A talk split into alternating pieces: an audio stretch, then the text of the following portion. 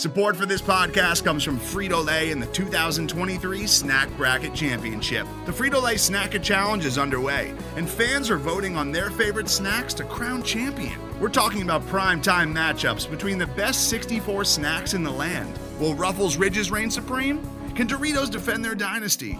Or will Smartfood use their smarts for a surprise upset? Only you can decide. Get in on all the action for a chance to win up to $1,000 or a year's worth of snacks. Let your snacks be heard. Just go to fritolaysnacket.sbnation.com to vote and enter for a chance to win. No purchase necessary. Sweepstakes ends April 3rd, 2023. Void where prohibited. Year's worth of snacks awarded in the form of 52 coupons, each good for one bag of chips. See official rules at fritolaysnacket.sbnation.com.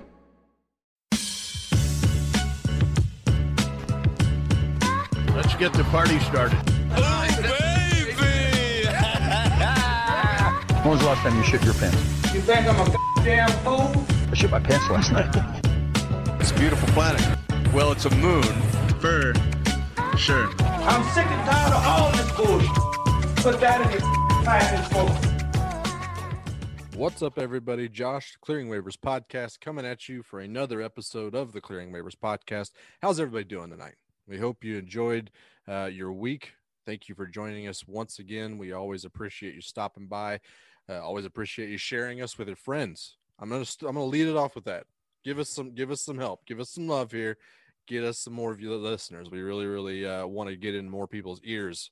There's only one way that we could do that, and that's through your help. So as always, we appreciate everything that you've done for us. We uh, we always appreciate that.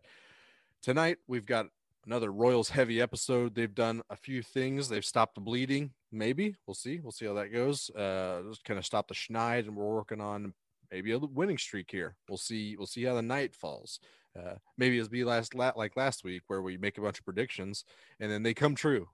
It's uh, it was a fun week last week for the Clearing Waivers podcast. Uh, beware of the Clearing Waivers uh, mentioning or giving you any kind of kudos, Royals or Chiefs uh, players, because you're gonna have you're, it's gonna the inverse is gonna happen almost immediately. It'll it'll be a, a fun little experiment that we'll get to try again tonight. But like I said, we've got a lot to cover. Uh, we've got a 40 game sample size, got a lot to uh, pull from. Um, we've got some, we want to talk about the definitive things that we can pull from this 40 game sample size. Uh, we'll talk about a little bit about that. We'll do a little ball street. We've got some hot takes to, to buy or sell.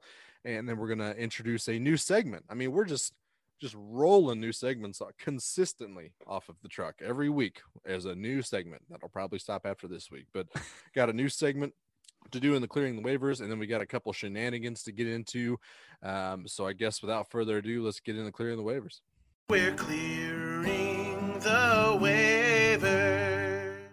Like i said royals are 41 games in i believe at this point. Um, that was always ned yost and gmdm's favorite uh, measuring pull the first one that you could really pull off and start measuring and start drawing some conclusions about uh, uh, about what you know what we've seen in the 40 game sample size so far. The interesting thing is 40 games has happened. Last year we only got 60 games and we've already got 40 it seems like it's flown by absolutely flown by is those first 40 games. But strap in because there's another 122 to go. So uh, at least i mean who knows? Who knows what'll what'll happen in here uh, with the royal season. But we've got 40 games. We've got some definitive things. Each one of us has one that is different. We did make sure that they were all different but uh, we've each got one definitive thing that we could say about this Royals team 40 games in. Kitty, I'm going to start with you here. Uh, what was the, your definitive thing that you could talk about this 2021 Royals team? for me, it's that I'm going lineup and I'm Santana and Salvi need some help. Mm, I mean, they're doing their thing. They are doing what they are paid to do.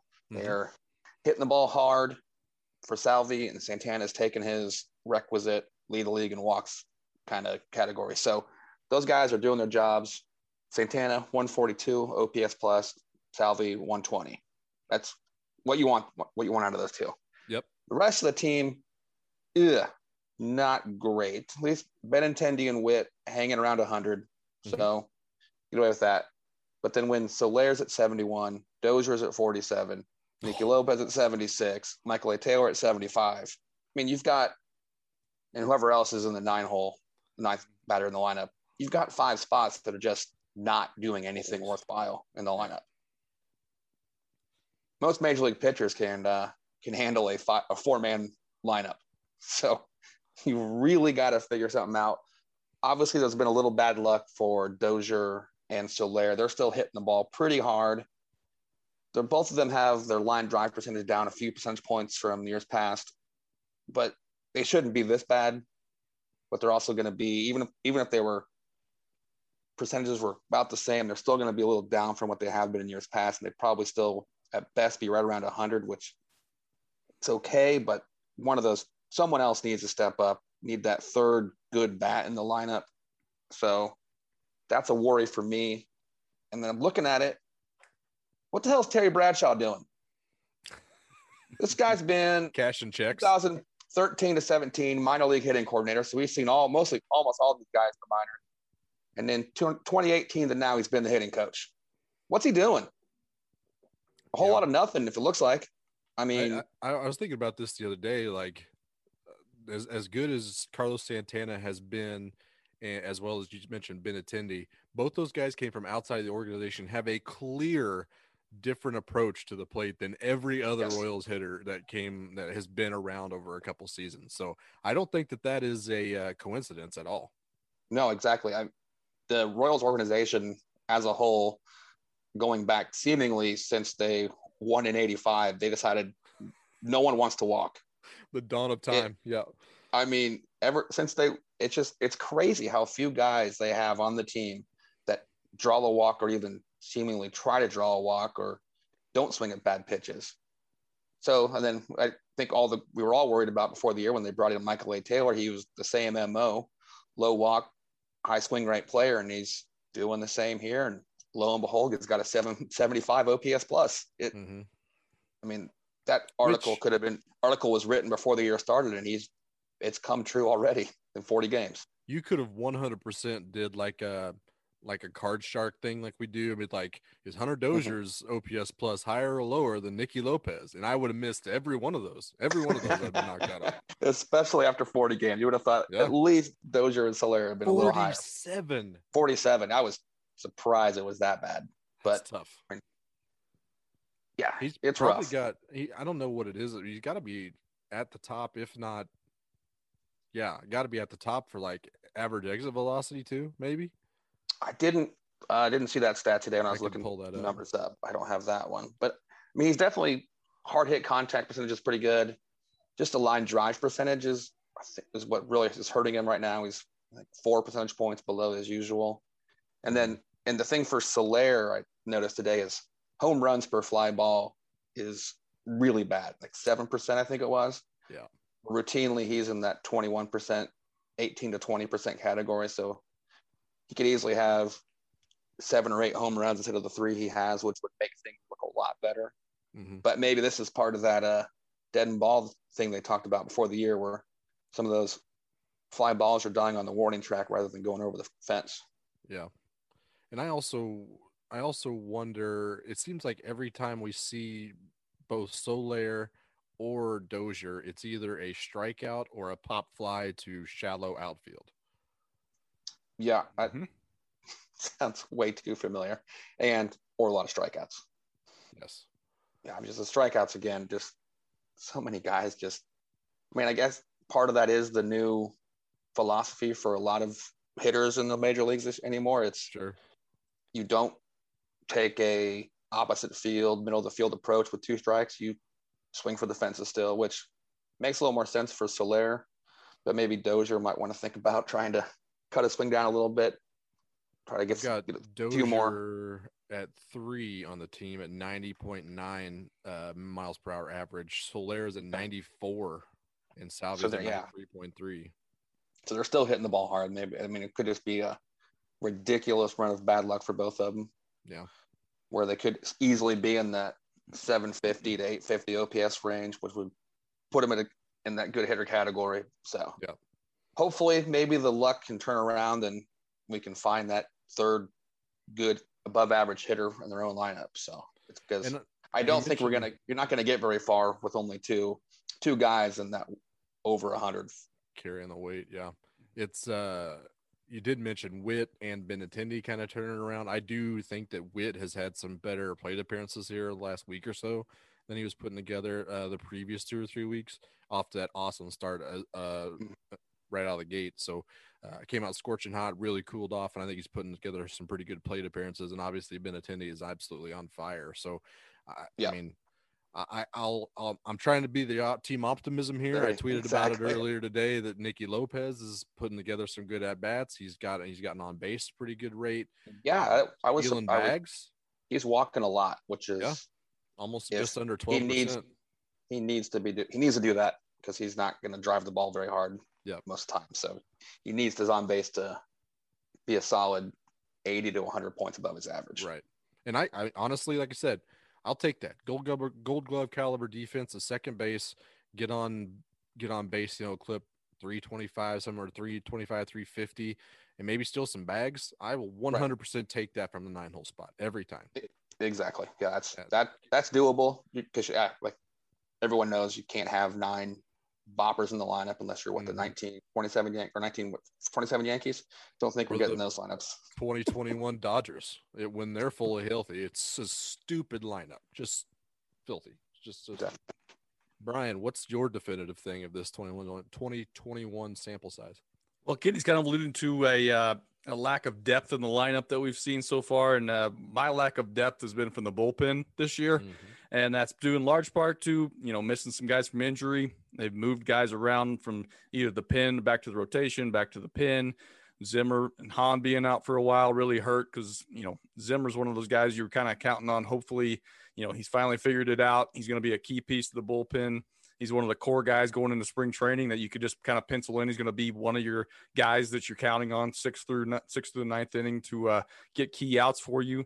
And uh, they've really just kind of shown their, their lack of depth here recently when like you know they finally get back to competitive again they get that White Sox and they burn a lot of their big bullets you know kind of early in the in the series and then you get down to that sunday game and you're still clawing at that at trying to take that series and you turn to the bullpen and you're looking at wade davis zuber jake brentz to try to close out a game for you and it's just it's just tough that that the back half of that bullpen is just not where you need it to be if you want to be a competitive team. So I, I, looked at those. So if we talk about the core guys going into the spring training that you could kind of pencil in, they're going to be in the in the bullpen guys you count on, kind of Staumont, Barlow, Holland, Zimmer, Hahn, going into the year.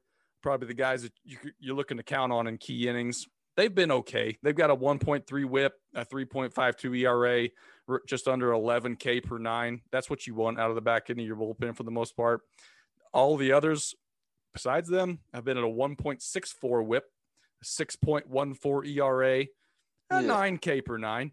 But that's just not what you want to see from the, the rest of your bullpen. And it's kind of odd, too, that those five guys that, that I said have almost the same amount of innings as the others and there are there are seven others, but the the innings pitched were almost equal. I thought that was kind of wild. I think it was like seventy two to sixty nine or something like that. But mm-hmm. we've we've pitched That's a lot of guy like Junis and Erv Santana getting multiple innings when they come right. And Irvin's been good. I yep. mean, I, I, I couldn't lie to myself and and lump him in with the guys that you were counting on going to spring training just to up right. you know make those numbers prettier because they would be prettier if, if you uh-huh. put Irvin in there. Um, so I, th- I, think that's going to be a key thing to watch going forward because, like you said, we've hit that 40 game mark where Dayton has been known to make some moves on guys. If, if he's just not seeing it from them, he'll give give them generally 40 games to prove that they're not ready to compete and, and help out this team, and then he might move move on from them. And that was something going into the year we talked about being kind of a concern if you know there all the talk was we expect to win, we, we expect to compete this year and we were worried that we've seen these Royals teams hang on to guys for too long that are trying to show to you that they cannot compete right now. And we just hang on to them for too long. They get out of contention and then it's just kind of over from there. So it'll be very interesting to see if if, if GMDM does some uh, some moves out in that bullpen to, to bolster it, um, especially now that you got Duffy on the shelf. So they got to do some mixing and matching there. What what do they do with Junis? They still haven't announced that yet. So um, I think, I think that's going to be the big key I'm looking for. Other than you know, once we add Mondesi back to this lineup, what does the everyday you know setup kind of look like? That's something I'm really looking forward to seeing what happens. But really, they got to figure out how to how to fix the back half of this bullpen, and they can't afford to give games away just because you get to the end of the bullpen and you can't count on guys anymore. I mean, that just can't happen if you want trying to be a competitive team right now. Yep. And, I, and honestly, like I, I had big plans for Jesse Hahn at the back of that bullpen coming into the year too. He had a stellar last season, 2020. Uh, could not get healthy there in spring training, and I think he had he started for Omaha today on a rehab assignment uh, and had a setback in the first hitter. Yep. Um, so I think uh, they're going to have to reassess where he is. So I'm not sure how much we can count on that. Like you said, Zimmer is coming back, uh, expected to be. Oh, he is back, right? Yep. He he's been activated. Um, and I, I'm curious to see what all kind of shakes out. We know Daniel Lynch got sent down. Chris Bubic has kind of, you know, seemingly cemented his at least his case to to continue forward in the rotation. Um, we still got Lynch and Kowar, Carlos Hernandez. I'll throw on there uh, since we're talking about the bullpen.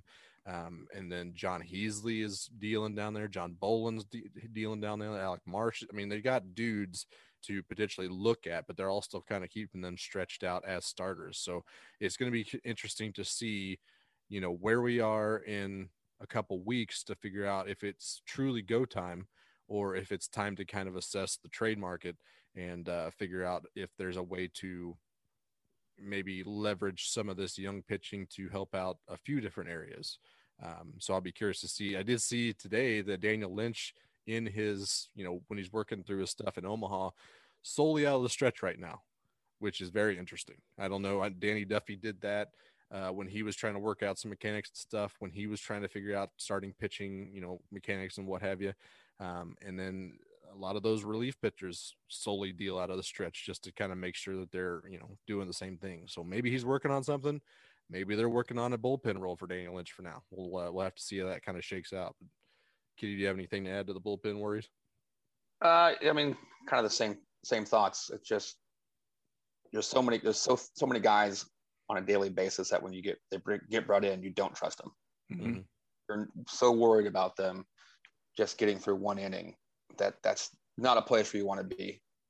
Mm-hmm. This harkens back to those 2014 and 2015 teams where you're like, who cares? Bring anyone in. Yeah. Shut down. Yeah. Next four innings are shut down no matter who you bring in. So And even the mid tough. relievers like Jason Frasor was lights out. yeah, those guys were all Chris just- Young they all, was they eating. all found yeah. it. It was going back uh, to good times. With that, and with Lynch going out of the I feel like there's other guys that have gone out of the stretch exclusively Yep. pitching right now in the majors as starters. I Mhm. can't bring anyone's name up top of my head, but I feel like that that happens and for some reason guys just mechanics might just get a little off when they go to the windup. Yep. Try and throw too hard maybe, get a little just a little off and it just doesn't work. And so go to the stretch, keep a little more compact and it works for some guys. I've seen the point made that Daniel Lynch is six six, lanky six six, and there's Mhm. a lot of movements to kind of keep all that, you know, in place in a repetitive motion when you're Yeah. when you're dealing from the windup. So it, it- you know, it certainly makes sense. Dan, uh, Danny Duffy still does it, right? And he still pitches Mhm. solely from the stretch. Yes.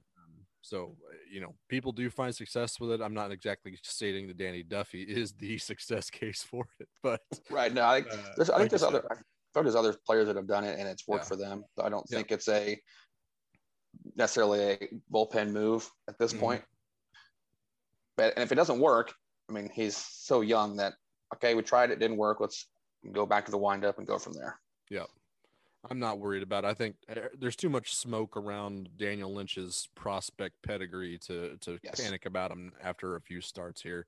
Um, but it is kind of one of those things where we're kind of in uh, limbo with the with the whole pitching staff. With you know, there's plenty of depth coming from the farm, but this major league team has kind of showed that they need some help right now, um, especially in the bullpen with the injuries that they've had. So it'll be interesting to kind of see how they move forward. Like Brian said, this 40 game stretch is usually when Dayton starts to take inventory, see what he needs to do to make sure that he's not selling at the deadline.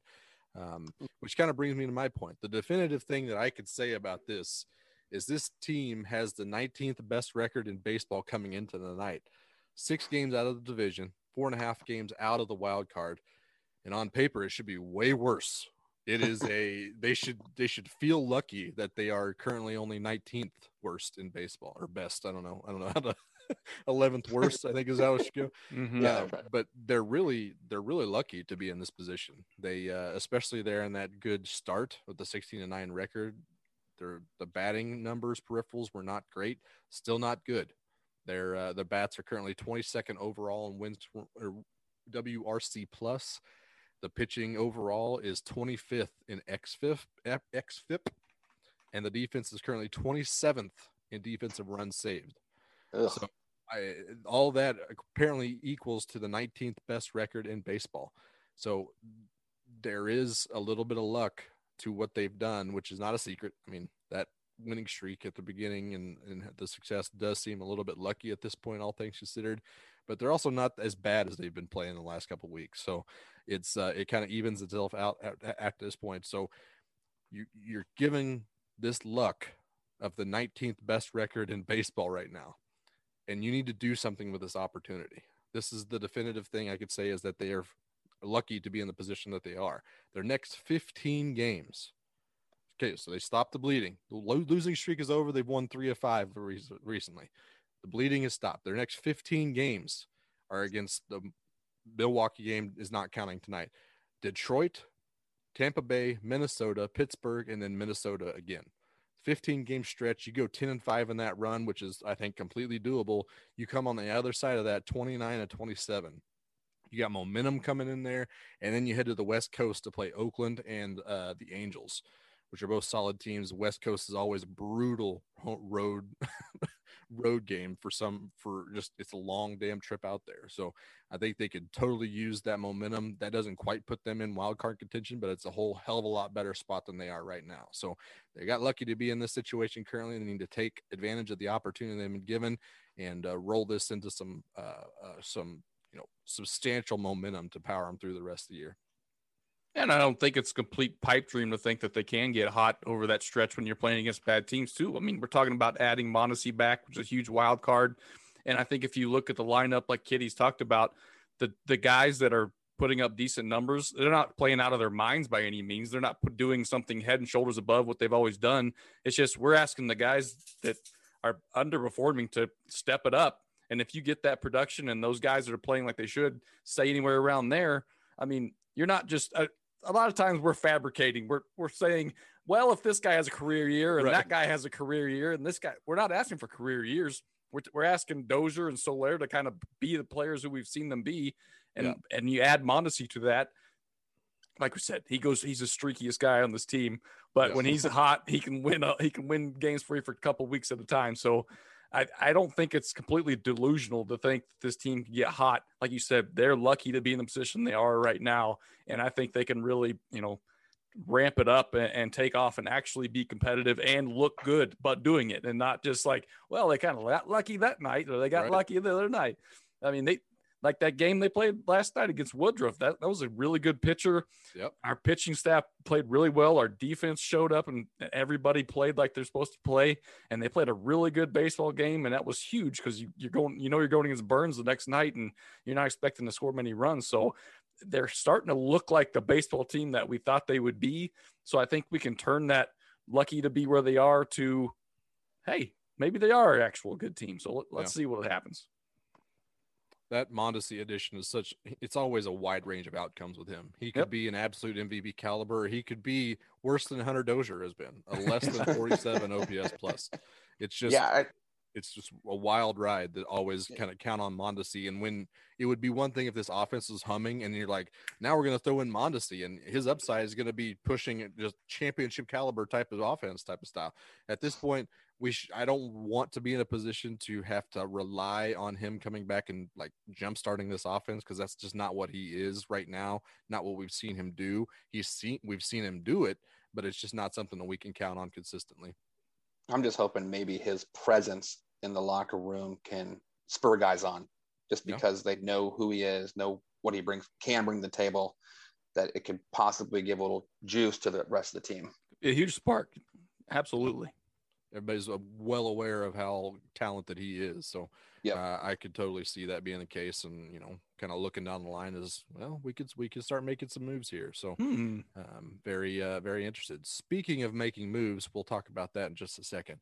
We've got Ball Street to do. We've got some takes here. We've got you know we're we're kind of in our feels about how this team has been going the last few weeks.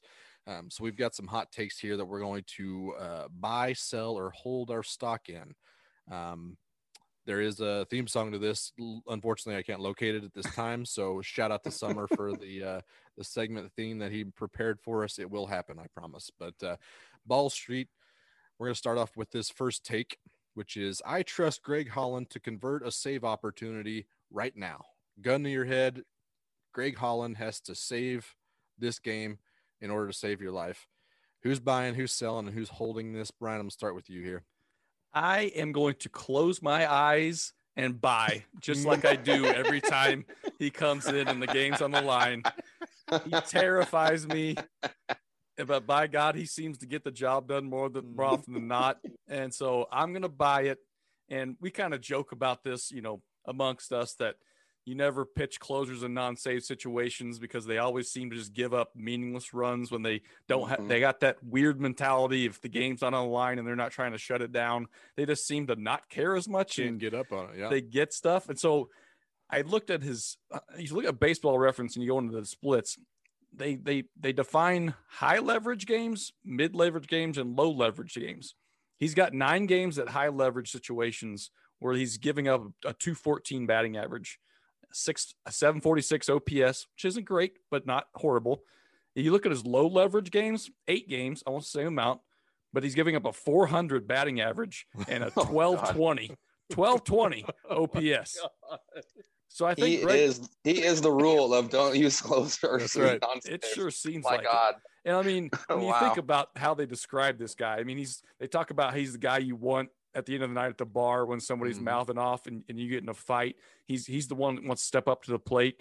So maybe that's just how he pitches too. If if you t- put him out there and it's a one run game and you need absolutely have to have him, he's coming through. And you put him out there and you're down four runs and he just hasn't pitched in four games, he gives up a couple taters and it's good night, folks. But so I, I I am going to close my eyes and hit the buy button. I like it. I'm actually buying too. Uh, you got a stat here. I got his last 11 appearances, which basically just takes out the first four games. 435 average, like you said, not much. You know, that's fine. It's not great, but it's fine. But his K per nine is 12.19. Yeah. I mean, yeah, get. I mean, when was he doing that? Yep. At, at any time when he was pitching here originally. So And he's at a doing that at a reduced velocity of what his heyday Yes, was. He's a junk baller now. Yeah. Yeah. Um, and that includes that brutal outing on Sunday. So Yeah. he's still, I mean, that's where most of those that those earned runs came from. Um, and it's like Brian mentioned that closer mentality. A lot of guys don't have that. A lot of guys don't have that men- that alpha mentality.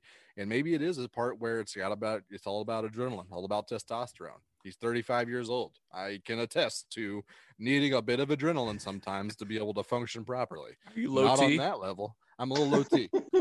That's never been a that's never been a secret. It's always been a always been a thing. But uh but as far as other candidates in this bullpen, I mean him, Staumont, Barlow, and Zimmer, all just as likely, just as volatile to get blown up any given night. So you know what? Greg Holland, as good of an option, he may not be the most talented, but I think he's got the mentality, he's got the experience, got the resume, obviously. Um, so I, I mean, I'm buying that as well. I'm not liking it. I'm, like Brian said, closing my eyes, I'm swallowing the pill. I'm going to buy a little bit. So give it to me on that. Kitty, where are you at? I'm selling. I think Okay. he is save stock percentages at the highest it's going to be. I think he's Bitcoin early this week, and we're worried about a plummet coming soon. It could be a real, real nasty for him. I, I mean, he's been great when I didn't have the uh, high leverage stats in front of me when I made my decision. It was more just, uh, more just Gut. heart and feel. More gut. I'm more, of a- more of a gut manager myself. if we're if we're being honest, most of us are gut calls anyways. We just go Oh, find yeah. some kind of stat to Stat to back up our gut call. Yep, exactly right. Google me right. You know, on Saturdays when the when the sun is shining and uh, you know only half the stadium is there, he's really good. Oh, I would have a just a giant book of dumb stats like that to back me up in all those situations. I feel like that is a paid position for the Royals because they always have those weird stats up on the billboards. It's Oh, like they do always. Yeah, when Billy on the- Butler leads the league in Tuesday hits. Mm-hmm. yeah, exactly. They really did pump I want to be that guy. meaningless Just scours the split logs. But So- boss, I, I can't find a good number for him. You get down there and you find it. he he's not hitting well. Find putouts. Go with defense. Do with a weird putout stat. Who cares? Just get His- something on the board. He has nine cats, and four of them are still alive. Did you check Friday the 13th games? Mm. Well, get on it. How about the third Tuesday in May? Come on, guys. We gotta Give me something. gotta work here. So apparently, there's a market for Brian and I to buy. We're gonna buy buy Kitty's shares of Greg Holland Right. saving games. All right, that's how this game's supposed to work. We did it, guys. We did it. Kitty, we're gonna come back to you on this one too. Also involving a uh, a pitcher potentially going back and forth between the rotation. Old Jakob Junis. The take is Jakob Junis belongs in this rotation. Where you at? Buying, selling, or holding the stock here? I'm gonna buy right now. Mhm. I'm not sure if it's a long-term solution for Jake Junis, but I think what the Royals needs right now, this is a definite need for the team, and I'm buying it. I think you mentioned earlier how bad his numbers were when he was in the rotation. Seemed like he was getting by with a lot of luck. Hey, sometimes that's what it takes, and that's what's going to work out for you. Maybe he was getting all the good luck, where Dozier and Soler are getting all the bad luck. So it Yeah. evened out with those two. Karma's coming, baby. So I'm gonna. I want him in the rotation. Just a few more turns with Duffy out. If Lynch is still working down in the minors, let's give Junis a couple of turns, see what happens. I mean, there's been some other really bad pitchers in the rotation recently, so might as well Might as well throw everything against the wall and see what sticks. put him out there. Yeah, we got a bunch of pieces of spaghetti. See how many of them stick- to the wall, and how many we got to replace. So the Billy Madison pickle against the pickle against the window scene. exactly. So yeah, I'm going with Junis, but I'm not very optimistic. But I'm hoping he can throw a few good starts together before other guys are ready to come back in. Yep. Um, I'm gonna hold on to this stock because uh, his ratios are pretty on par with what he's done this whole career, um, and that's kind of translated anywhere from an outcome. as about a one whole run in ERA differential to kind of roll through there. So even though the ratios and all the things that he's kind of doing are still kind of up to what he was doing or has been doing, and that kind of translates differently. Like you said, his StatCast percentiles are not good. They are very good. One of the worst pitchers in baseball, according to those, um, which is very interesting. But uh, Nerds.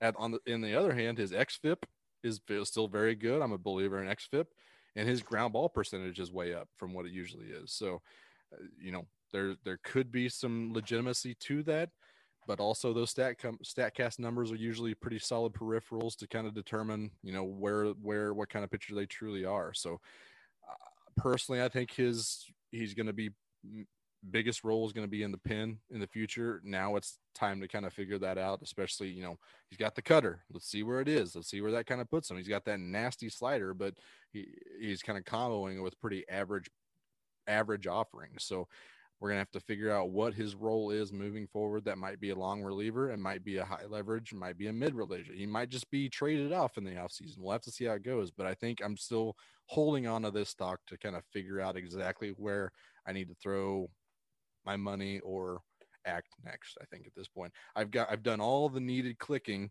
to sell all of my shares on it. All I need to do is see enough to hit submit. That's where I'm at on the, on the Jake Junis rotation thing. Brian, I'm selling.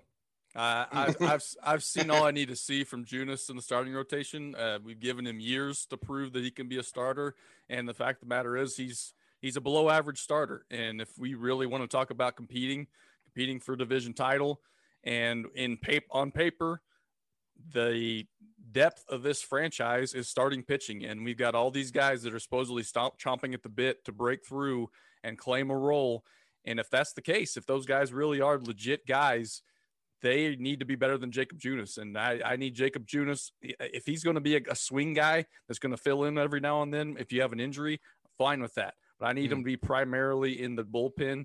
I actually, even though it's short, small sample size and he's not been very good in the bullpen coming out, out of that role. I still think he can be a weapon out of there because Mm. he does have those three pitches to count on, and uh, it always seems like his his biggest struggle was getting through that that, that lineup multiple times. I think he can he can he can pitch a couple of innings and be very good out of the bullpen. So I would rather roll the dice on one of these young guys, bringing them up. Like you said, Lynch was a bad experience, but I wouldn't let that affect you know any other decisions as far as any of these other young guys giving them a shot, throw them in the deep end, see what they got because I need that upside, and right now I don't have that upside from Jakob Junis. Yep, and he can do would- that. I- I mean, currently he has the second best xFIP as a reliever for the Royals at 3.66. It's a pretty solid reliever xFIP. So, it, you know, Yeah. there might be there might be something to that for sure. I- I just I didn't realize he had so many starts with the Royals. Yep. kind of an unheralded career from 2017 till now. I was uh, Mhm. a little, little surprised how long he's been. Uh, 88 starts. Yeah, I- I mean, I well, I'd have been way below that if I had to guess the number. And he's just as volatile as any of them. He's he can he can come out and throw seven un you know unscored, or he can last two and a third and get blown up. Yep. He's got a high capacity either way. Um, next take. I approve of the job that Mike Matheny has done as manager in the season. I mean, there's only been 60 some games that he's been at the at the helm. So the take is that I approve of his job and I am buying this. There was a lot of people mm-hmm. jumping ship on the Mike Matheny train last week when they had that tough Wade Davis, you know, experience there in the ninth against Chicago. The bullpen was shallow. Like we said, injuries, Staumont and Barlow were both presumably unavailable after throwing two days in a row. A lot of pitches for both of them those two days too. Holland's already used, so your options were Wade, Zuber, Erv, Jake Newberry, Jake Junis, or Jake Brentz, and all of those are just as likely to do what Wade Davis did than uh, Wade Davis. And Wade Davis has save games. He has that mentality that we were kind of talking about that you know closers definitely need. And that lineup is very, very potent. So it could have 100%, especially against rowdy righties. Best hitting lineup against righties is that Chicago White Sox team. So you're not throwing Jake Brentz out there to get shelled.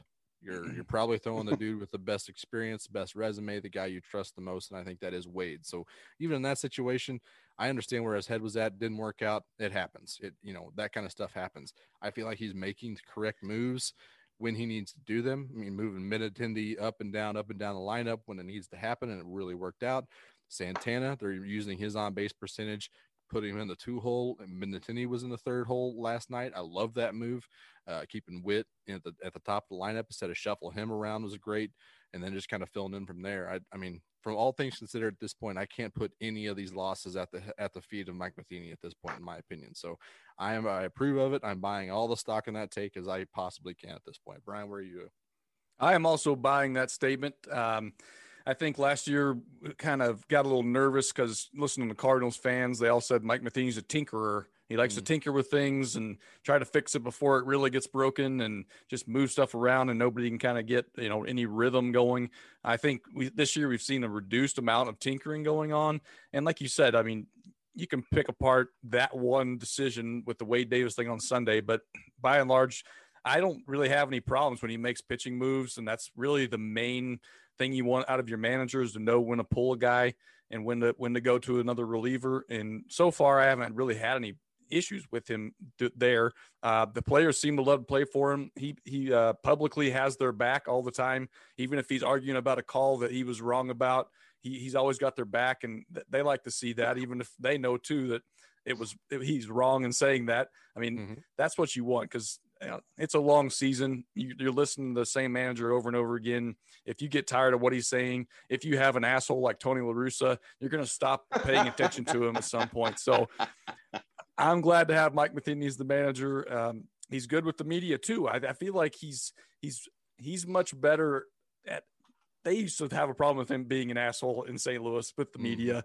He was very abrasive with them, and they'd question decisions, and he'd basically be like buzz off type of, of energy. But now I feel like he, he does a great job explaining every decision that they make, and you can tell sometimes he still has that in him. Like, God, I don't want to answer this stupid question from you right now, but here's what's going through my mind. Here's what I'm thinking. And so you come away after his post game pressers, like really understanding what they're thinking during the game. And it's not just, you know, if you scroll through Twitter all the time, they can tell you all the right and the wrong things that that managers are doing. So it, I can see really gets frustrating, but Mm. um, I, I appreciate just kind of his openness on explaining a lot of stuff that they do. And like I said, at the end of the game, whether they win or lose, I, I really haven't had a whole lot of issues with his substitutions or at all. So I'm going to say keep him around. I, lo- I love it. Let's keep rolling with Matheny.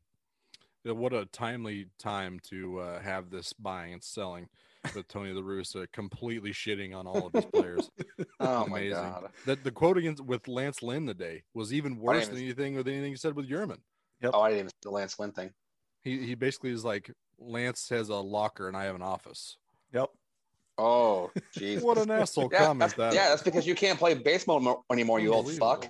Well, he can't he can't drive. I mean, he can't do a lot of. God damn, what an asshole. Kitty, are you where are you at on Mike Matheny though? I'm I, it's a three for I'm buying as well. Mike Matheny, official. I mean, I actually actually pref- podcast manager.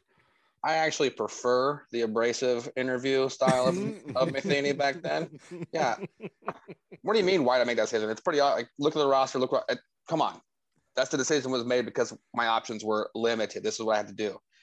Yeah, maybe he could have thrown Erv Santana as a in, in a safe situation.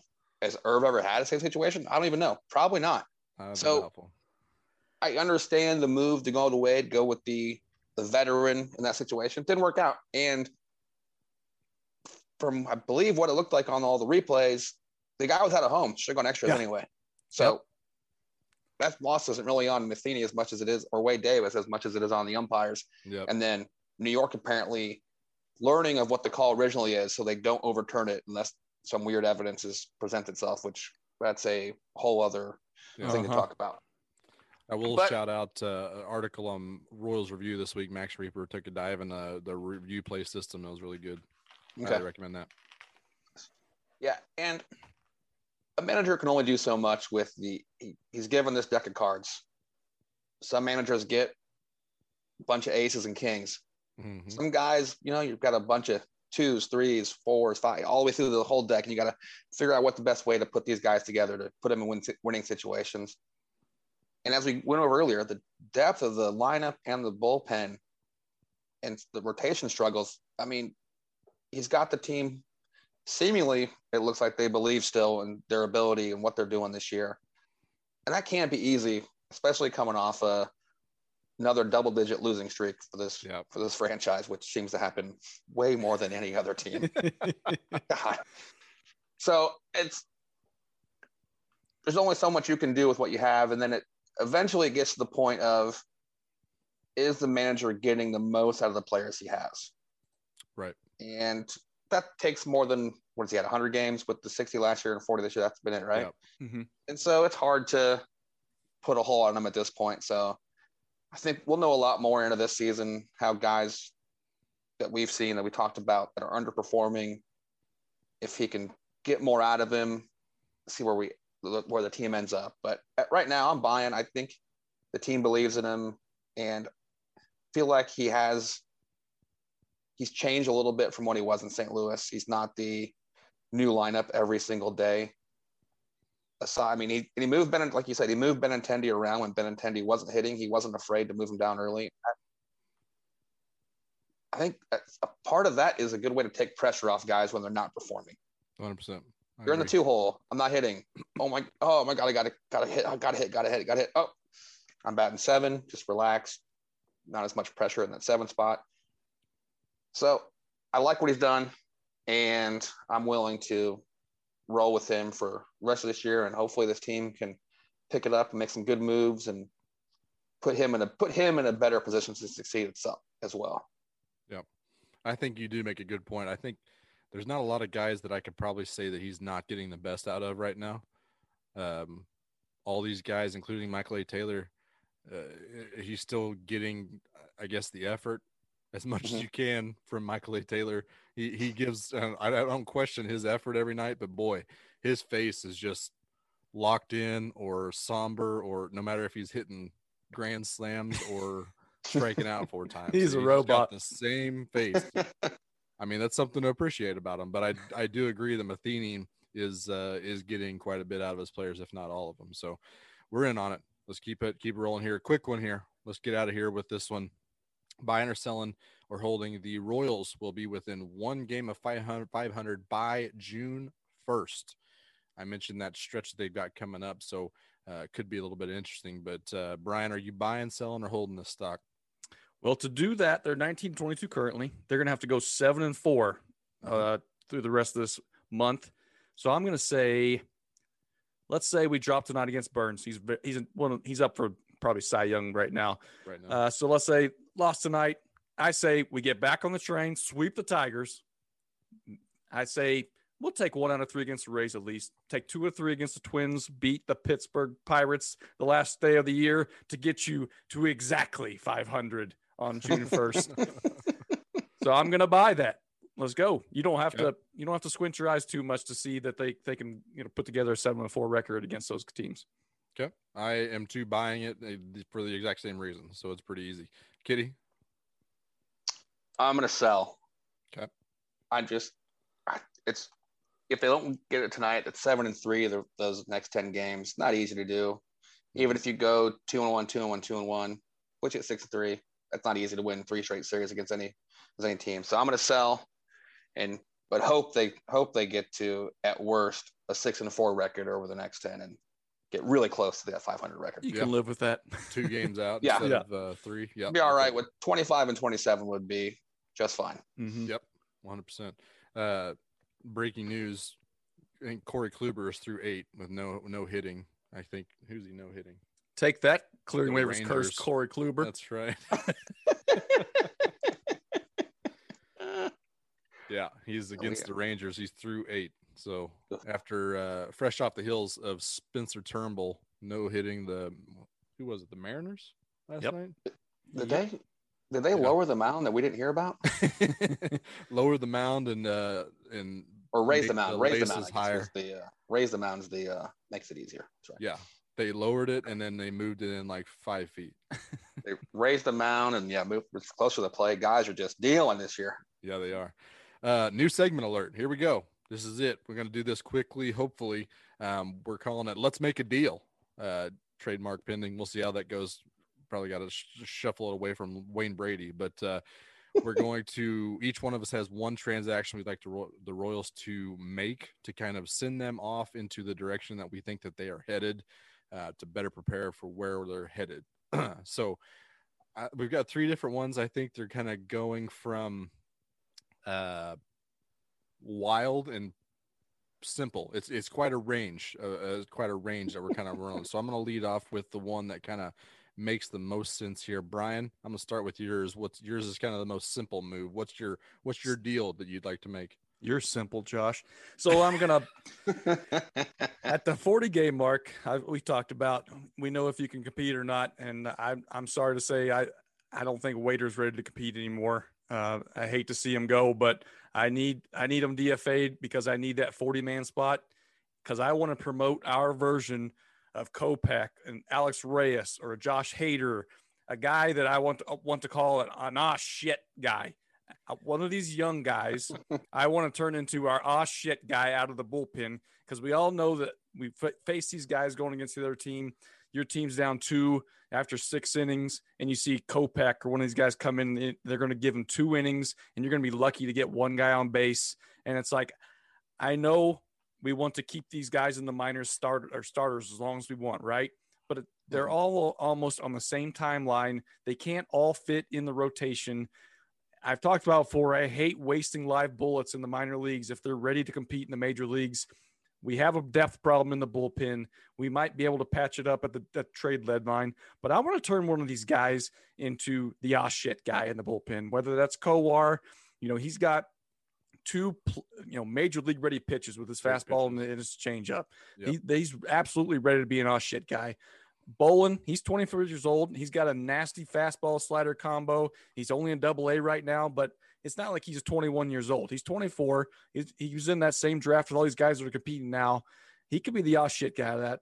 And uh, the Duval's guy, Will Klein, throws 100 miles an hour from the left side of the plate. He's in Mhm. lower level minors right now too, but he can absolutely. He's got major league ready stuff in, from the bullpen. We we all wanted Dick Lovelady to become that oh shit guy out of the bullpen. It hasn't happened yet. It's, he's still a candidate to be that guy. No. We've got internal options, and they're not all going to be able to be used in the starting rotation. Knock on wood, we don't have a plethora of injuries. But when you when you look at the rotation and see Minor, Keller, Duffy, guys like that that you not you don't really want to put them in the pin, and you're not ready to force a, a guy up from from Omaha.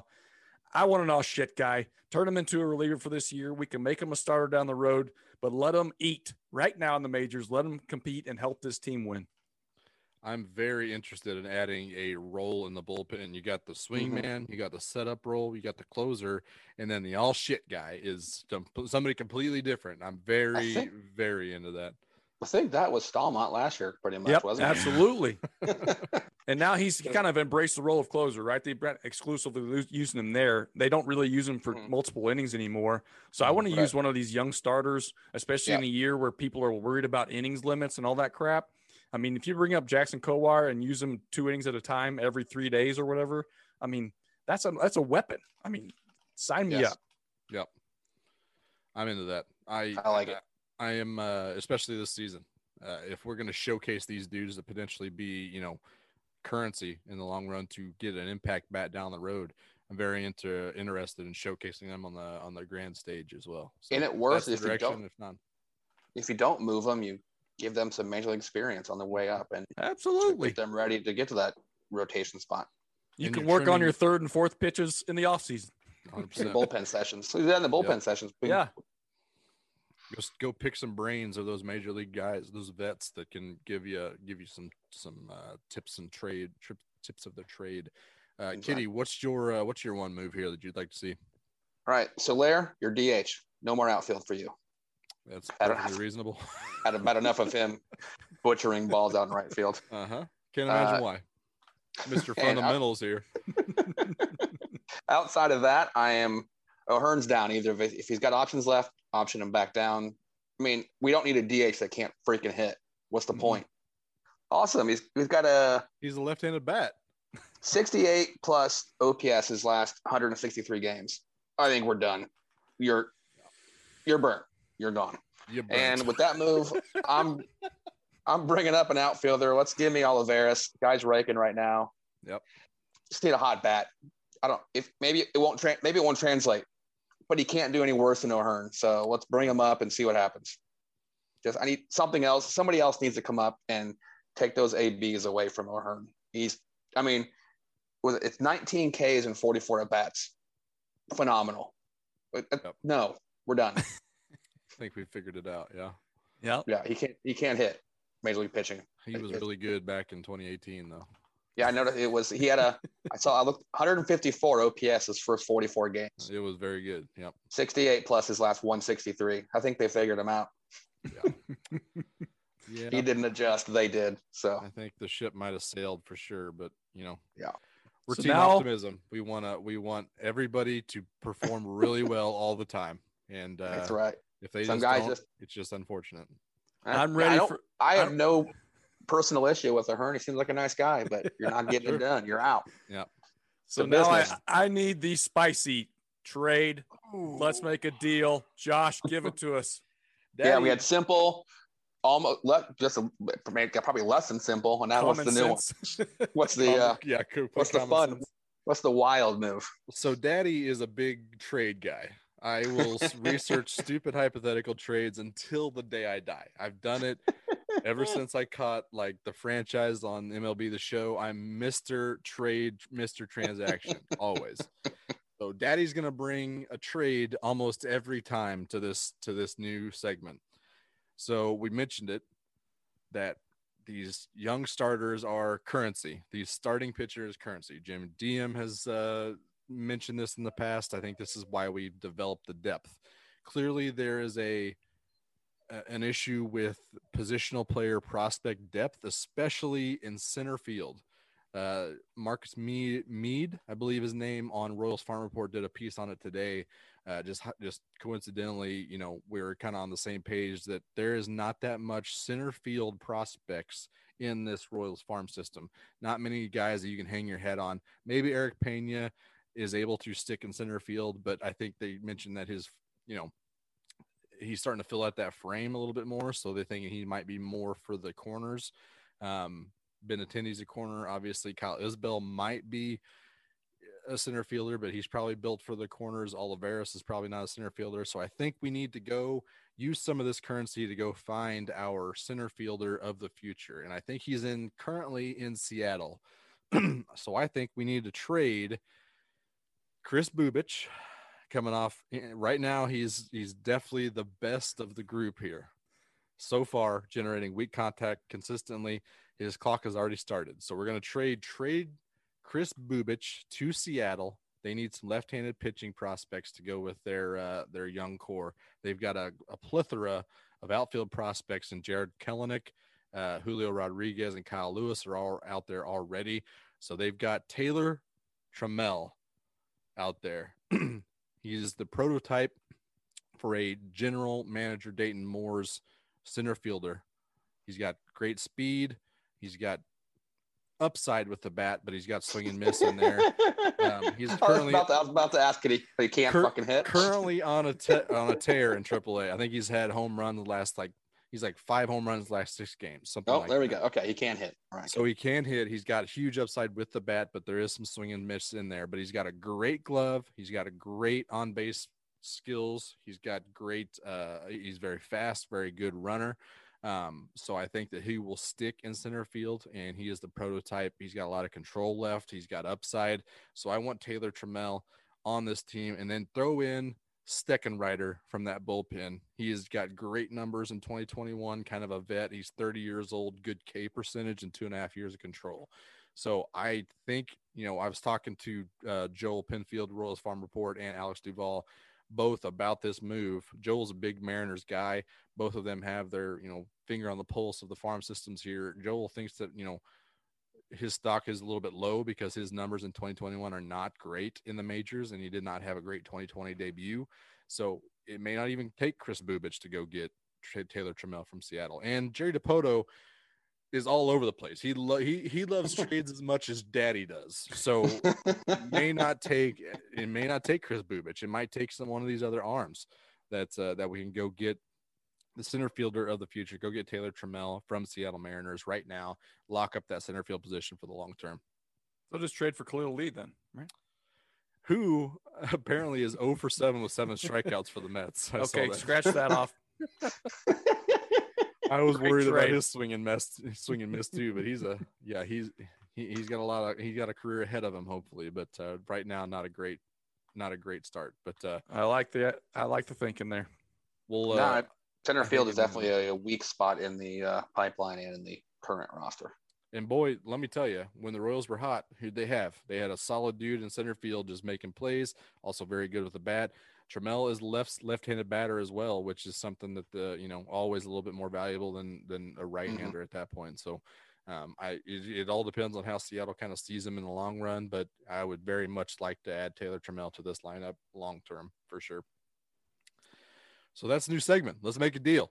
I like it. I think I think there are some uh, proposals here that'll get uh, taken right up, and then some that will not even be listened to. Um, I'll let the listeners kind of decide which ones those are, um, but uh, we'll kind of have that in the future with some more uh, some more deals that we'd like to see come to fruition. The more games we see, so that's all we got for clearing the waivers. We got some DFA, some uh, I'm sorry, some shenanigans to kind of come after the break here. So uh, we'll be right back right after this.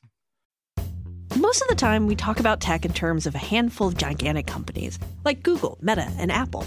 But some of the most interesting stuff we find online is the product of a single person. when you're working on your own, I think there's this beauty of being able to come up with an idea and then implement it then in that moment. You don't have to have permission from someone else, there's no red tape. In the Vergecast series Solo Acts, we'll get to know these people, the tech they use to get stuff done, and the obstacles they face trying to compete with the giants. Some people that I talk to and my friends are like, you know, your competitors are Zuckerberg and Musk. Like, aren't you kind of like afraid of that? Every Monday, our friend Ashley Esqueda will be curating and hosting these interviews and sharing with us what she's learned. I can't believe the McRib locator was originally a tornado locator. Right. Pretty wild. Listen to our Solo Acts miniseries now in the Vergecast feed, anywhere you find podcasts. And we're back. We've got some shenanigans to kind of roll through here. Um, some that I really, really like. We've got a key trade cut that we uh, we kind of wanted to lay on the table. But first, we've got one of my favorite games is Waiver Sharks. We've kind of taken the waiver watch. We've got the old uh, waiver sharks. We're putting them together. I'm going to see what these two can do with uh, the waiver sharks. No theme song. We're getting right to it here. I've got a list of 11 movies or TV shows. They all have a common theme or something in common between them. So these two are going to try to figure that out. Kitty, I think your move for let's make a deal was slightly more reasonable than what Brian's trying to get, even though I love the all shit guy. I love that. So Right. Kitty, you're gonna be the one to picking the doors tonight. I've only got two doors it. to walk through. Door number one or door number two. I'm gonna go two. I think my deal was more just more realistic than reasonable. okay. Maybe that's more the uh, the word you want to go for. Okay. Well, I mean, I think Neil started with an R though. that's right. Man, I, I don't disagree. It's reasonable either, but I, I think they're gonna stick with Wade for a little longer. Uh, it wouldn't be out of character for the Rose to do something like that. But uh, so Anyway, either way, door two. Let's do this. two. We've got 10. I'm going to say it. I think all, every, both of these categories are all movies. So we got 11 movies here. You're going to try to guess the Rotten Tomatoes score, if it's higher or lower than the one previously to it. And then you're going to try to guess the common theme or Critics, audience? between I them. remember which It one is we a did critic score for this one. All right, my favorite. I Um, love those critics. Love So those pick fart a sniffers. starting point one through 11. I'm gonna go George Brett, number five. Number five. Look at that! I knew a number from somebody. How about Great it? job. Look at you. So really cute. impressive. Uh, George Brett. George Brett movie is Flight. Okay. Critics gave it a 77%. Okay. Okay. Is Airplane higher or lower than a 77%? Oh no! Oh, it's hard. Oh, because this was made back when critics had a sense of humor. And Oh, I will geez. say, I will say that both of these lists have multiple uh, trap doors, and you landed I right may have one. I found one quick. Oh were- no! You were supplanted on on the exact w- doorstep of one of them. I wonder what the theme could be. Well, you would uh, maybe it's a trap. No, Maybe it's could be. Yeah, door. that's another, another trap door. Oh 77% airplane higher or lower God, I gotta go lower. gotta go lower airplane is a 97% Once again, Josh's hard work pays You- off. you you were not kidding that this is back when the the critics did have a sense of humor I didn't think it was that good of a sense of humor. Oh my Leslie goodness! Nielsen apparently uh, was still critic proof back in the airplane days Oh wow! would you like to take a stab at the common theme in in these movies I mean, I feel like airplane's too obvious. Maybe it's not. this is my poker face you don't know Uh, or maybe my screen my screen just froze one of those two was Le- was Leslie Nielsen in flight? That would have been a great cameo. They really missed opportunity Oh, there. holy I cameo really should have brought him in. that would have been so good. Or I'll just go with- get a Kareem Abdul-Jabbar one in there. Yeah, this NBA stars. That's the common theme. Uh, let's go with this. I'm gonna go airplanes. And you got it. Oh, All God. right. So you did get one point. Got one point. Woohoo! Bri- the good news is is that might win. Brian is not good at these. Nope. I am also very bad at 50-50s, Oh but Brian my is right there with me. So 97. 97% Ah. for airplane. Wow. I really wish you to hit something like I got I got soul plane in here. I got money plane, Snakes on a oh. plane. Oh, snakes on Freaking a plane. freaking money plane. I- Oh, one of the let- pitfalls one of the pitfalls was catch me if you can and the aviator you wouldn't have known both of those involved being being pilots and stuff so God. you'd have never I- known Yeah, those. Yeah, those two. I, I had nothing to do with planes ever. or if i backed up con air and executive decision back to back that would have been tough Solid. Lazy. brian Money, money plane with Kelsey Lazy. Grammer. What a film. What a film. i do need to see that it had a lot of people in it thomas jane It's luke evans and big cast It's so, so stupid. big time cast Give me number Brian. eight, Josh. door number one door number and you're starting at number eight your first one is Zoolander. Okay. Got a 63% on Rotten Tomatoes. Okay. See, critics really lost their sense of humor in those 15, Yeah, 20 it really minutes. fell off. Airplane to Zoolander. Your next movie is Cars. Oh no. Oh no. Higher or lower than the 63%? You want me to uh, compare Zoolander to a children's cartoon movie? You know what, Brian? I sure do. I sure want you to do that right now. well, I think it was. I never saw it, but I think people loved it, so I'm going to go higher than 63. It was higher at 74%. All right. So you got a tie ball game here. Okay. Uh-oh. Zoolander and Cars. So planes. Next movie, Cars is 74%. Next movie is Wedding Crashers. Oh no. This was right around the Oh. time they really lost their sense of humor. Lost their sense of humor.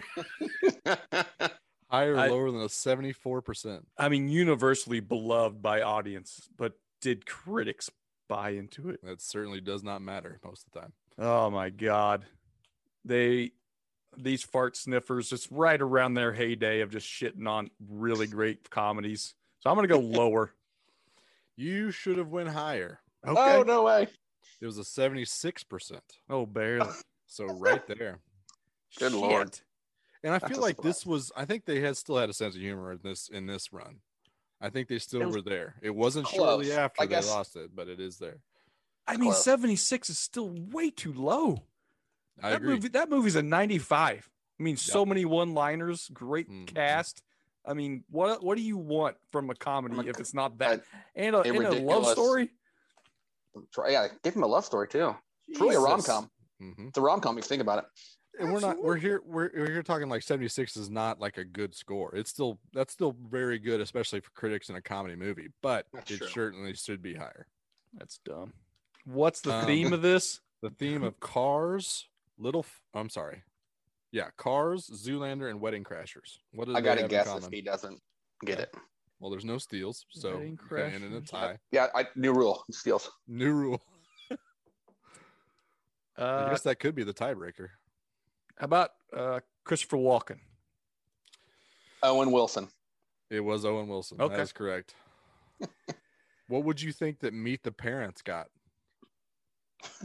Higher or lower than a 76? Was that the Gotta be first lower. one? Yep. That's the s Oh, oh, that's the first one. Yep. I think they liked the first one. I got them all on here. Meet the Parents, Meet the Fockers, and Little Fockers. That's true. I would have thought they'd like it, but God, it's hard to think. I Meet the Parents Go, compared to Wedding Crashers? Yeah. 70 Uh, higher, higher. lower than 76. I'd go lower. I'm gonna go higher. 84. Unbelievable. 86. There's a. I, I think. I think I've. I'm maybe cracking the code slightly. Hmm? Raunchiness is a factor. Yeah, What is it? raunchiness. Hmm. Raunchiness. Wedding Crasher is a little raunchy at times. Sure. Meet the Parents. If, if that's the raunch. bearing, then Very little Fo- raunch. Little Fockers must have been super raunchy because it was a 9%. Well, there's Nine. also really shitty movies. Which one between Armageddon and Anaconda do you think had a higher score? Armageddon. Armageddon. Barely. Armageddon had a 38%. Anaconda was a 37%. What? Well, if you had told me Anaconda 38, was awful, and Armageddon was at least Whoa. respectable. whoa, No, no, no, I'm a- no. You're not. You're not. I'm taking no, issue with this take. No, Anaconda was terrible. People loved Armageddon, Liar. right? I loved it. Loved Yeah, I love the. I loved Anaconda. What are you talking Critics about? stink. I liked Anaconda. I'll watch Anaconda way before I'll watch Armageddon again. I mean, that's think fair that's for different fair. reasons. Yeah, Depends on what Yeah, you're you're- what you're looking for. yeah, yeah, yeah, yeah. No, no. That's a. That's a. That's a. any day of the week, Sunday any time of day. If, if I got two hours, I'm watching Anaconda before I watch Armageddon. I just need Jon Voight to be thrown up from a snake and then Uh, winks at you. And then it winks at me exactly. Unbelievable. Every bone in his body is crushed, but he's still alive enough to give you a little wink. Shut up, Jon Voight. Get out of here with Ah. Anaconda. He's Such so good. I love movie. that movie. So stupid, it's good. Um, let's move on. We've got a we've got another sh- shenanigan here. I do have. Let's go ahead and uh, play the music for Keep Trade Cut.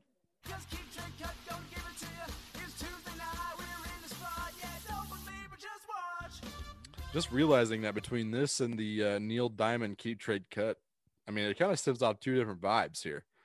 it depends on what you're what you kind of. I should really think about this a little bit more about what we play here because I, I don't know if Uptown Funk was a little bit uh, too hype for this one. Maybe, maybe not. Um, I don't know. nice keep trade cut is uh, which fan are you going to be watching a game with? You're going to go to the ballpark or sitting on your couch. Uh, you're going to watch a game with one of these guys. You're going to watch a game with the eternal pessimist, the Debbie Downer of the group, or flip side, the eternal optimist, Mr. Sunshine. Uncle Hud is a very good uh, uh, suspect for the eternal optimist, or the I told you so guy, the guy who has always told you so from the day you ever met. So we're going to keep trade cut each one of these. Um, Brian, I'm going to have you wait. Who won? No, Kitty I won think, that. I think you should probably start. I think, I think you won should that because we were so bad. Yep. Yeah, I think you put you're in the right. I'll go effort with of finding you. those movies. I think you're right. I think I We tied I at one. I think you should start. All right. So I'm going to go ahead and trade the only one with any kind of trade value here, which is the Ultimate Optimist. Um, I think you're the only ones that you could ever stomach being in the same room with without some kind of counterpart. So I'm going to go ahead and trade the Team Optimist. I'm going to cut the Pessimist. Mhm. And there's a reason why I'm doing it kind of out of the order here. I'm cutting the Pessimist because they're the worst. They're going to Trojan horse you saying, I'm a pet. I'm not a pessimist. I'm a realist. Mhm. No, you're just an asshole. That's real. The best you can get is like when they make a diving catch and like, oh, that was about a half inch away from being really bad. Shut up. It was a great catch. get get out get out of my life. That's as good as they're gonna get. If things go worse than that, it's just only gonna get worse. Get out of here. Cutting the ultimate pessimist here. Uh, that means I'm keeping the I told you so guy because they're the lesser of two evils. They they might be, you know, happy that they told you that they were to do something good. They might be, you know, happy that they told you something bad was going to happen. Either way, it's a self-serving move. I can understand why nobody wants to see them or spend a game with them, but they always need a, a handler, the guy that's going to give them and serve them and serve them up a piece of humble pie. I have a, a picture in my brain that this is Rance. Okay. He's always going to be the one that's going to be able to get them in line, give them that humble pie, give them that witty quip, and be like, "Yeah, you told us so, but you tell us literally everything. Everything's going to happen." So, I'm trading for the old, the the ultimate "I told you so" guys handler. Hmm. That makes sense. The put him in It does. check. Keep him in Put check. him in check, guy. Yep. So this guy has a great memory. He remembers all the bad takes when they forget all the ones. they- Yes. Yep. Right. Yeah, Brings when they, them, it, it kind of levels them out, and I will find great pleasure in that. Good trade. Good trade. that is good.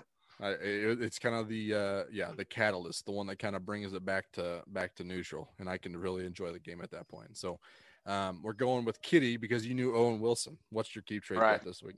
I am I'm going to go a little out of order too. I'm going to cut the I told you so guy. Mm-hmm. I don't like that guy.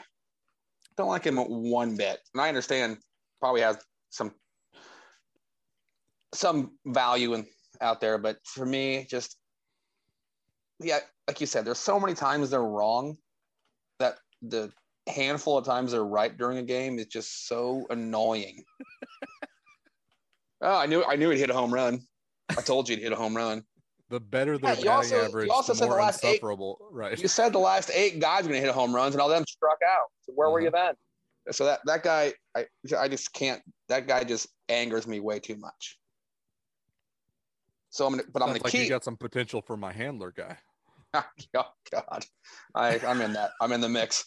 Yeah. I'm gonna keep the eternal optimist. Mhm. I'd rather watch a game with Rex Hudler Mhm. than most people I know, Mm-hmm. as far as if they have a bad attitude towards the game, even if or decent attitude. But Rex Hudler's just he's happy. He's watching baseball. He's having a great time. These guys Yep. are playing their damn hearts out. Let's do it. I guess he'd say dang hearts out They're dang hard. Rex Hudler's fantastic. I, I'm a I'm a Rex Hudler fan. Have been for years. Love the guy. He gets a little preachy when he turns into like tough love, tough love, Uncle Hud. Mhm. Yeah, once in a while he kind of they, they can grind him down a little bit, and he just come on, guys. They need to be pushing the ball. Everyone's going up with a pull the ball mentality. They need to be Mhm. pushing it. Opposite field. Yeah, he's a big oppage guy. I mean, when your uh, career was op- opposite field hits, that's kind of where you uh, kind of Yep. where you bu- butter your bread. So you're gonna push guys to go that direction. Uh huh. Not sure if this guy's got much trade value. That eternal eternal pessimist. Yeah. but I'm going to trade him. I'm going to go the gambler. Yep. I like to roll the dice, we'll gamble a little bit during games. So I think it's it's fun. It can be fun. It, I need, I guess I should say, probably call him the low stakes gambler. There You know, Yep. five, ten bucks bet's not the uh, hundred dollars to a thousand dollar bet guy. So I, A I high don't stakes the- guy can ruin your your life. Oh yeah. Yeah, I don't need the higher roller. I need the low stakes gambler to come come hang out with me during the game with the eternal optimist, who we can probably take advantage of a little bit during the game with the gambling. Yeah. And if you lose, Which all is a little- money, I mean, I- tell you what all the good things about your life you still have to Yeah. go for. It's true. It's a, I mean, it's a little rude of us to or me to bring the gambler into the eternal optimist's arena. But if the team's playing well, eternal Op- optimist is going to take us down a little bit too. So You are Jon Voight leading Jennifer Lopez into the den of the anacondas. hey, got to find that snake, man. Spoiler alert: there were two of them. They pay big money for snakes this big. you come for the sports takes, you stay for the Jon Voight impression.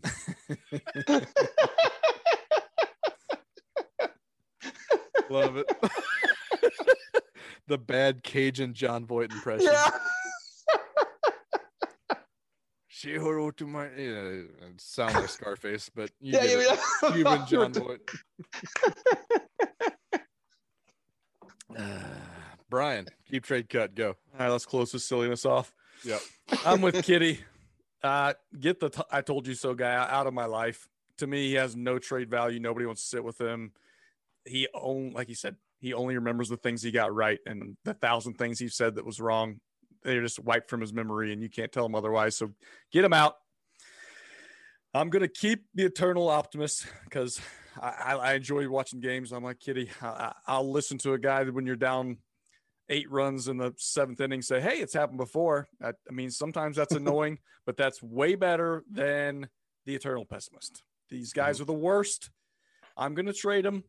They don't have much trade value. So I'm going to trade for somebody else that most people probably don't want to watch games with. And that is the totally clueless fan. so when I say that, I mean one of my best friends from from grade school. I've went to Royals games with him before. He has no idea what's going on with the Royals or really the game of baseball, but he just wants to go out there and have a good time. And he'll always give you a classic line, a classic question about just something that that all, all our wives know the answer to, but he he does he doesn't know. He, he's a lovable idiot when it comes to baseball.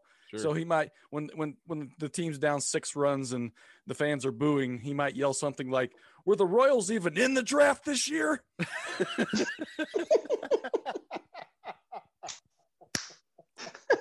Shout out Bryce. Bryce, yep. Every team, every team's in the draft every year, and even if they, they were in the draft this year, but you're not going to see those guys for four years. But I, I appreciate you getting on to them. I, I appreciate, I appreciate it. He, he may ask a ridiculous question that you'll laugh about for years. So uh-huh. give me the clueless fan to have, go out there and have a good time, because most times it's a game that doesn't mean anything anyway. So give me a give me a memory for one of those games in July, what doesn't end up mattering. But you're always going to remember that time Bryce yelled, "Were the Royals even in the draft this year?" I'll never forget that. So Did you ever, me, did did you have a good hearty chuckle to yourself on that No. one? oh yeah, oh yeah, You're the only one who didn't. I mean, there's probably way more fans like that. yeah. I was just like, yeah.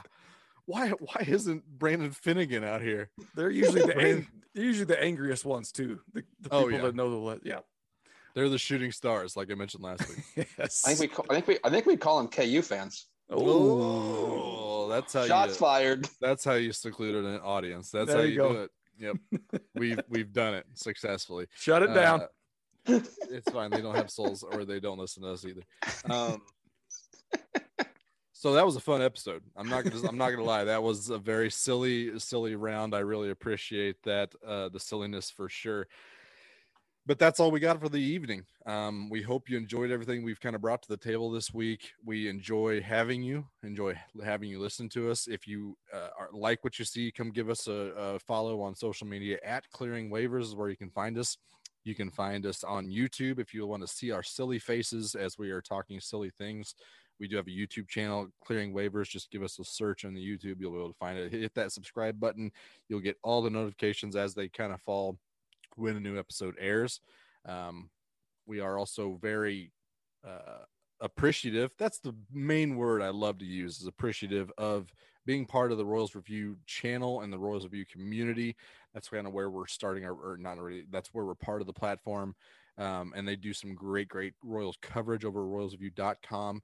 Great writers over there. Like I mentioned, the shout out to Max Rieper and his Royals Review um, replay review type of thing article.